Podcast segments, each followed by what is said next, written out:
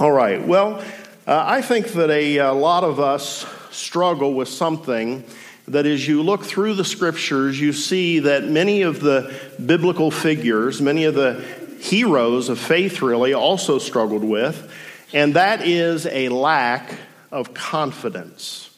We, we convince ourselves that we really can't do things that God has asked us to do, that God has called us to do.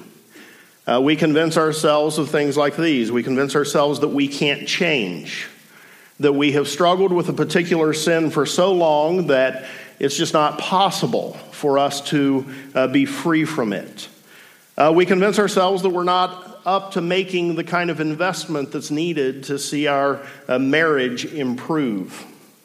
Uh, we convince ourselves that we'll never be able to get a different job than what we have now. Uh, we, we convince ourselves that we are forever stuck in a job that we uh, don't like and that does not meet our financial obligations. We convince ourselves that we can't change our financial situation, that we are doomed to always struggle with debt and the frustration that comes with it. We convince ourselves that we can't share our faith, that it's too risky, that it's too uncomfortable. We're too fearful of uh, how things will be uh, received. And we convince ourselves that a specific ministry that God has called us to be part of is simply too challenging for us. We're not knowledgeable enough to do it, we're not righteous enough to do it. Sometimes we're given opportunities to lead. Uh, maybe it's at work where we're given an opportunity to step into a leadership role. Maybe it's within the church where we're asked to consider a leadership role. Maybe it's in some community organization where we're asked to do this, and we shrink back from it because we think that we are not up to leading. You know, many, uh, many of us don't feel up to leading for a, for a variety of reasons. Uh, some of us convince ourselves that uh, leadership is the domain of type A personalities, and, and since that's not the type of personality we have, we, we determine that we can't do it. Uh, some of us uh, feel that we lack some competency that a leader must have, and so we shrink back. Uh, some of us allow past failures in our lives uh, to cause us to pass on any opportunity uh, that we have to lead. That failure just taunts us anytime we begin to consider the possibility of stepping up and leading. Maybe there's some area of our lives that we know is not yielded to God. And so it makes us feel like hypocrites, at least in the context of the church, uh, to step up and consider leading. This problem of lacking confidence for something that God has called us to, in, including in the case of leadership, was actually quite prevalent among biblical figures that we consider to have had great faith, uh, that we look at and see that they accomplished great things, and that we look at and associate them with great leadership. Uh, two examples in the scriptures that are uh, often cited, uh, uh, very noticeable ones, are Gideon and, Moses. And today I want us to consider uh, Moses. I, I want to highlight the call that God placed on Moses' life, the lack of confidence that Moses had in being able to fulfill God's call, the objections he made to God uh, regarding the call, and then I want us to see how God answered every one of Moses' objections. Because what I believe is that God answers our objections today in 2015 in the very same way that he answered Moses' objections all those thousands of years ago. I'm not going to ask you today to turn to, uh, to our text because uh, we're actually spanning two chapters of the Bible and just kind of uh, picking and choosing different spots within those two chapters to read. But everything that I talk about today will come out of Exodus chapter 3 and 4. If you want to turn there and be ready when I reference uh, different verses, you can. Uh, but we're not starting off with a reading like we uh, often do. Uh, many of you probably know the basic outline of the story of Moses. Uh, he was an Israelite. He was born at the time that Israel was enslaved to Egypt, and the Egyptian Pharaoh had decreed that all Israelite boys were to be thrown into the Nile River. And he did this because he was concerned about the rapid growth uh, of the Hebrew population. And so Moses' family determined to try to protect him from this decree, and they hid him in a basket and placed him in the Nile River. There he was discovered by Pharaoh's daughter. He found favor with Pharaoh's daughter. He ended up being allowed to live because of the favor that he found with Pharaoh's daughter, and he was taken in by the daughter to, to be raised as her child, to be raised in Pharaoh's house as an Egyptian. And when he got older, he saw his people, the Israelites, being oppressed, and one day he witnessed an Egyptian beating an Israelite, and he rose up in defense of the Israelite, and in doing so, he killed the Egyptian. And obviously, this placed him in, in danger, and it resulted in him needing to flee from Egypt, and he fled to a place called Midian. And you can read about all of that that I just mentioned in Exodus chapter 2. It was at Midian that Moses had an encounter with God. And God called this man who had fled Egypt in fear of his life to return to that very same place and lead the Israelite people out of their bondage to the Egyptians. God called Moses to do this. And we see it in chapter 3, verse 7 when God said this to Moses I have indeed seen the misery of my people in Egypt. I have heard them crying out because of their slave drivers, and I am concerned about their suffering. So I have come down to rescue them from the hand of the Egyptians and to bring them up out of that land into a good and spacious land, a land flowing with milk and honey, the home of the Canaanites, Hittites, Amorites, Perizzites, Hivites, and Jebusites. And now the cry of the Israelites has reached me, and I, and I have seen the way the Egyptians are oppressing them. So now go. I am sending you to Pharaoh to bring my people, the Israelites, out of Egypt. So God is going to do something big in the world. And he calls Moses into his plan. And God gives Moses this assignment to go and bring the people up out of Egypt. But Moses lacks confidence that he can do what God has directed him to do. And so he raises a number of objections with God. And I think that they are quite similar to the objections that many of us offer when he calls us to do hard things. When he calls us to share our faith with someone that we're afraid isn't going to be open. When he calls us to overcome a temptation that we've been uh, battling with for a long time. When he calls us to work on our marriage. When he calls us to step into a leadership role.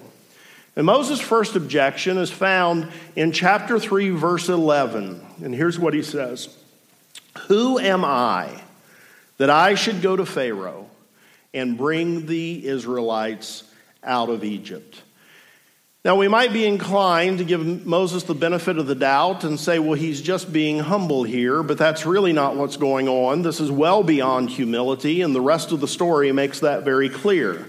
This is an expression of someone who doesn't think they're up to it, who lacks confidence that they can do it, even though, and here's the key thing, even though God has personally assigned them the task. This is an important part of it. If God assigns you the task, there, there should be uh, enough deference to God to say, He knows enough to know I can do this. And, and yet Moses doesn't see it that way. And so he offers this objection. And God answers Moses I will be with you. You're not going to have to do it on your own. I'm going to be with you. But that assurance isn't enough for Moses. So he places another objection before God in verse 13. Suppose I go to the Israelites and say to them, The God of your fathers has sent me to you, and, and they ask me, What is his name?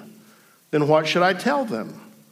He's essentially saying to God, I don't know you well enough to go to the Israelites. I don't even know who to tell them has sent me. And so God reveals more of himself to Moses. God said to Moses, I am who I am. This is what you say to the Israelites I am has sent me to you. So, two objections offered, two objections overcome, two answers given. But Moses continues to lack confidence. He persists in this. And so in chapter uh, 4, verse 1, he offers yet another objection. What if they do not believe me or listen to me, and they say, The Lord did not appear to you? And so God answers again. He asked Moses what's in his hand, and he was referring to the staff that Moses was carrying. And then God proceeds to demonstrate to Moses that he will go so far as to perform miracles to convince the Israelites that Moses has been sent by God if that's what it takes. And so he tells Moses, throw the staff on the ground. He does, and it turns into a snake. What, what an unkind thing of God to do. I mean, if you're wanting to like build my confidence, don't have a snake anywhere in the story. But God knows better than us, so that's what he did. And, then he tells him, now pick the snake up. oh, that is just great. pick the snake up. Now, he did let him pick it up by the tail.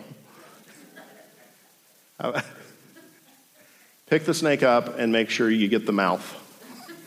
No, he, he allowed him to pick it up uh, by the tail. Actually, if you just stick your finger in front of the mouth, that's an easy way to pick it up.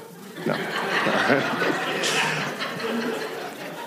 so he has him pick the snake up by the tail, and it turns back into his staff.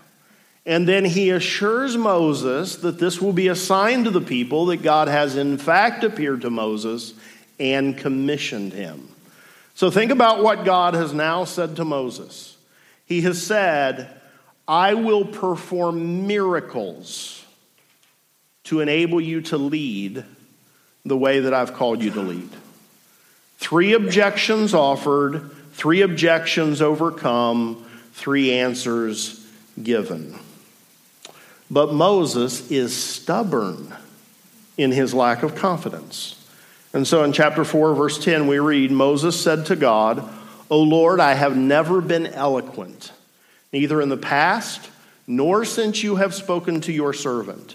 I am slow of speech and tongue. He's a poor communicator. I don't speak good, Moses is saying. Another objection.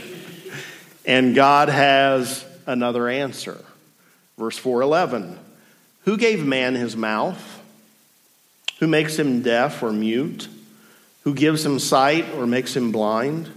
Is it not I, the Lord? Now go, I will help you speak and will teach you what to say. Make sure you're following this closely. God just told Moses he'd speak through him, that he would personally teach him how to do this. Surely now Moses is ready to go, ready to step up and do what God's called him to do, ready to step up and lead. But he's not. He's not. Having offered his best objections and having them all answered, Moses dispenses with offering any more objections, and he just makes a direct appeal to God.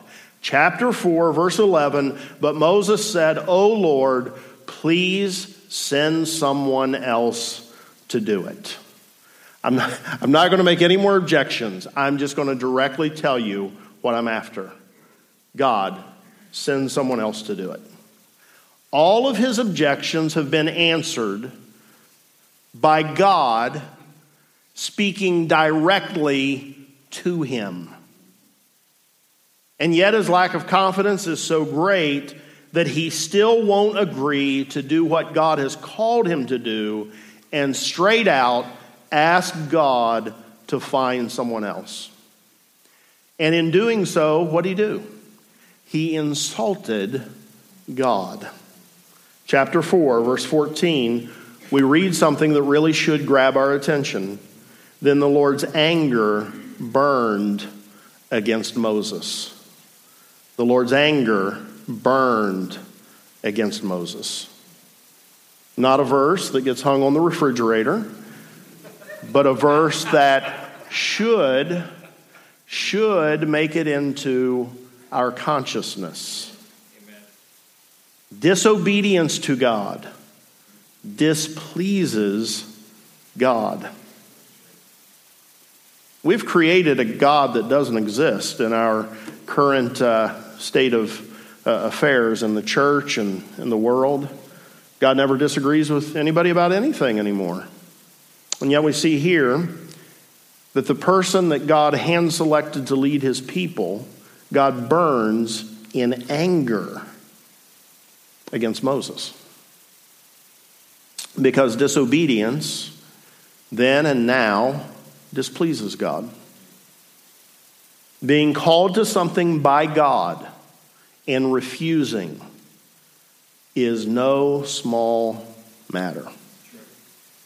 I want to say that again. Being called to something by God and refusing to do it is no small matter. God doesn't take it lightly when He gives us an assignment and we refuse the assignment. You've probably noticed this at your work.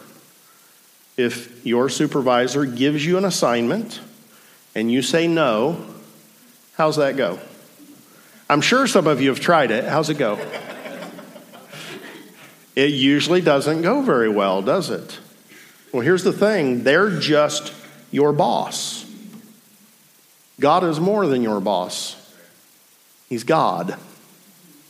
Jesus Christ is Lord. Yes, He's Savior, but what else do we know Him as? We know Him as Lord, we know Him as Master. And when God calls us to something, He expects obedience. He expects it. But here's a great thing. Even though his anger burned against Moses, he still responded graciously to Moses. And he provides yet another answer for Moses. Chapter 4, verse 4, God says, What about your brother Aaron the Levite. Essentially, God is about to accommodate uh, Moses in a way that the story suggests to me God didn't start out wanting to accommodate. But he's decided this is what he needs to do what I've called him to do. And so, and so I'm going to provide this for him. What about your brother, Aaron the Levite? I know he can speak well. He is already on his way to meet you, and his heart will be glad when he sees you. You shall speak to him and put words in his mouth. I will help both of you speak and will teach you what to do. He will speak to the people for you, and it will be as if he were your mouth and as if you were God to him. But take this staff in your hand so you can perform miraculous signs with it.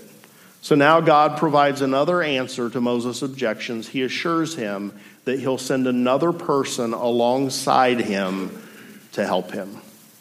And then he reminds him, and take the staff. Because what, remember what I already told you, I'm going to do miracles to confirm your leadership. So God has now provided to Moses both supernatural help which really should have been enough to get him to accept the assignment. But then, very graciously, he has also offered natural help, the help of another person. Here is what God is saying to Moses in all of this You can do whatever I say you can do. I determine what you can do. At the end of chapter 4, we find that Moses and Aaron did as the Lord said. The Israelites believed, and they did receive them. Moses did not think he could do it, but God knew he could because God knew that he was going to empower him to do so. Friends, God is calling every one of us here in this room this morning to do something. To do something. And I'm not saying you're not doing anything. Many, most of you are. But God is still calling many of us to something else. He, he very rarely stops challenging us and, and calling us into more. He's calling you to something. What is God calling you to that you lack confidence for? What is God calling you to do that you're refusing to do because you don't believe that you're up to it? Is he calling you toward any of those things that I mentioned earlier in the message? Calling you to gain freedom from a sin that you've accommodated much of your life? Is he calling you to work on your marriage, even if it means that you have to stop saying it's all the other person's fault and you have to start owning that some of it is your fault and that you need to humbly acknowledge that you have been wrong and yield on the point that you too have caused some damage? Is he calling you to share your faith with your neighbor, your friend, your dad, your mom, your brother, your boss, even? Is he calling you to get involved in a ministry? Is he calling you into a leadership role in the community, in the school district, in the church? He's calling all of us to something. What is it for you? And are you responding? Are you responding well? Or are you allowing a lack of confidence to cause you to resist what God wants you to do? Are you offering the same objections that Moses offered? Listen, many of us are guilty of objecting just like Moses did. And you need to know that just like he did with Moses, God has an answer for every one of your objections. When you say, I can't, God says, I will be with you. When you say, God, I'm not close enough to you, I don't know you well enough to do that, God says, well, then I'll reveal more of myself to you. I'll, I'll, I'll get closer to you. I want that. So, so that's what we'll do. I'll just reveal more of myself to you. When we say, when you say, what if people don't accept me? God says, I'll do whatever it takes to make sure they do accept you. When we say, when you say, God, I can't, and you can fill in the blank. I can't overcome my sin. I can't share my faith. I can't work on my marriage. I can't serve in that ministry. I can't lead. God says, I'll help you do that. I'm going to teach you how to do that. And when we say, after God has overcome all of our objections, God, please send someone else, here's what God says No.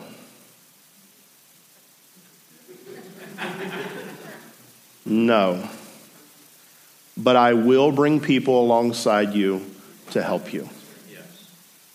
No, I'm not sending somebody else, but I will bring some help that has skin on. I'll do that for you.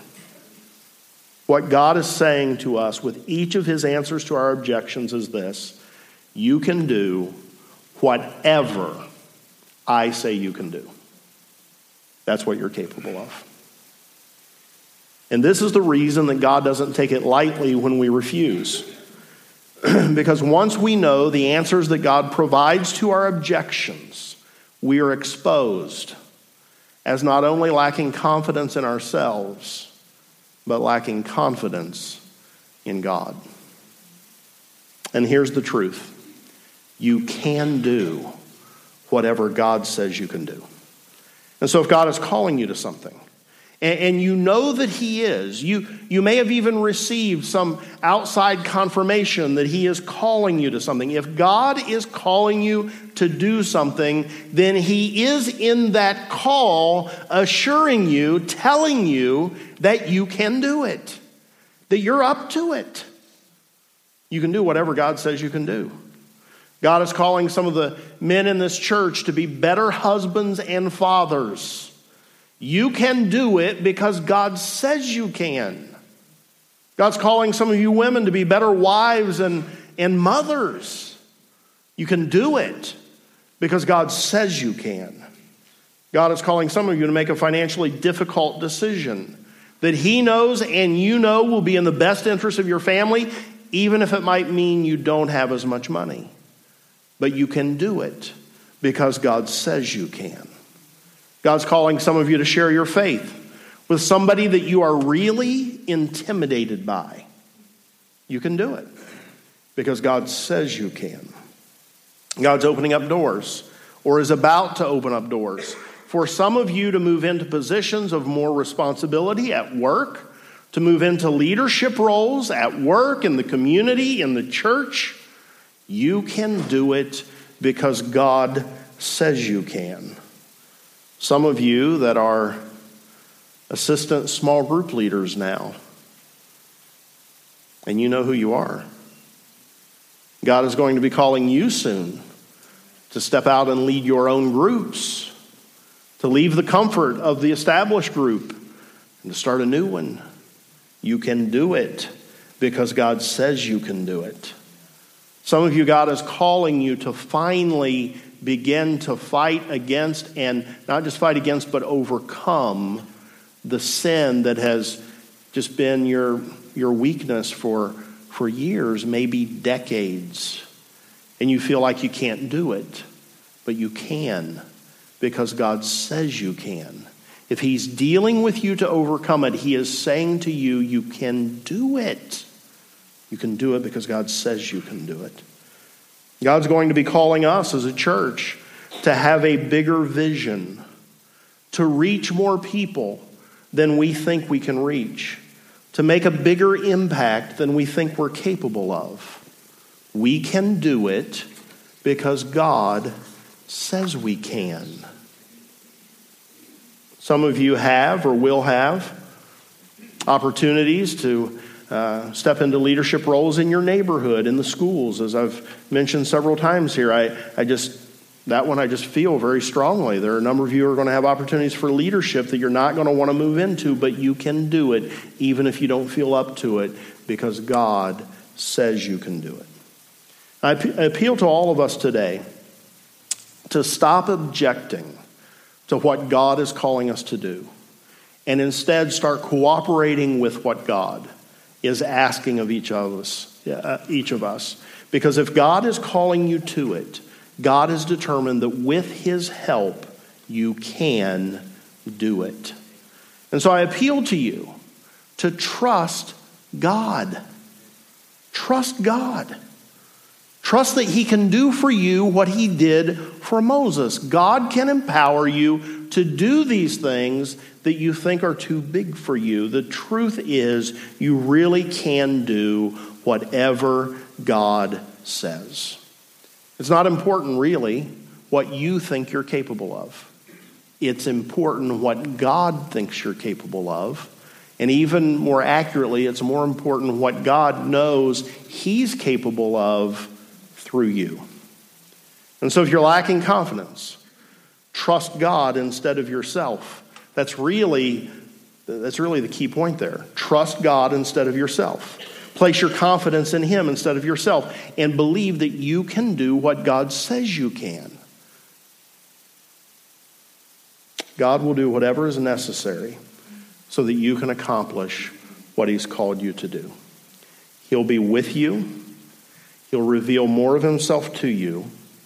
He'll do whatever is necessary to prepare the way for you, even if it involves something miraculous. He'll empower you and teach you, and he'll bring people alongside you to help you. So don't shrink back from what God's calling you to do. If he calls it, he will empower it. And if he calls you, it means he's saying you can do it. Why don't you stand?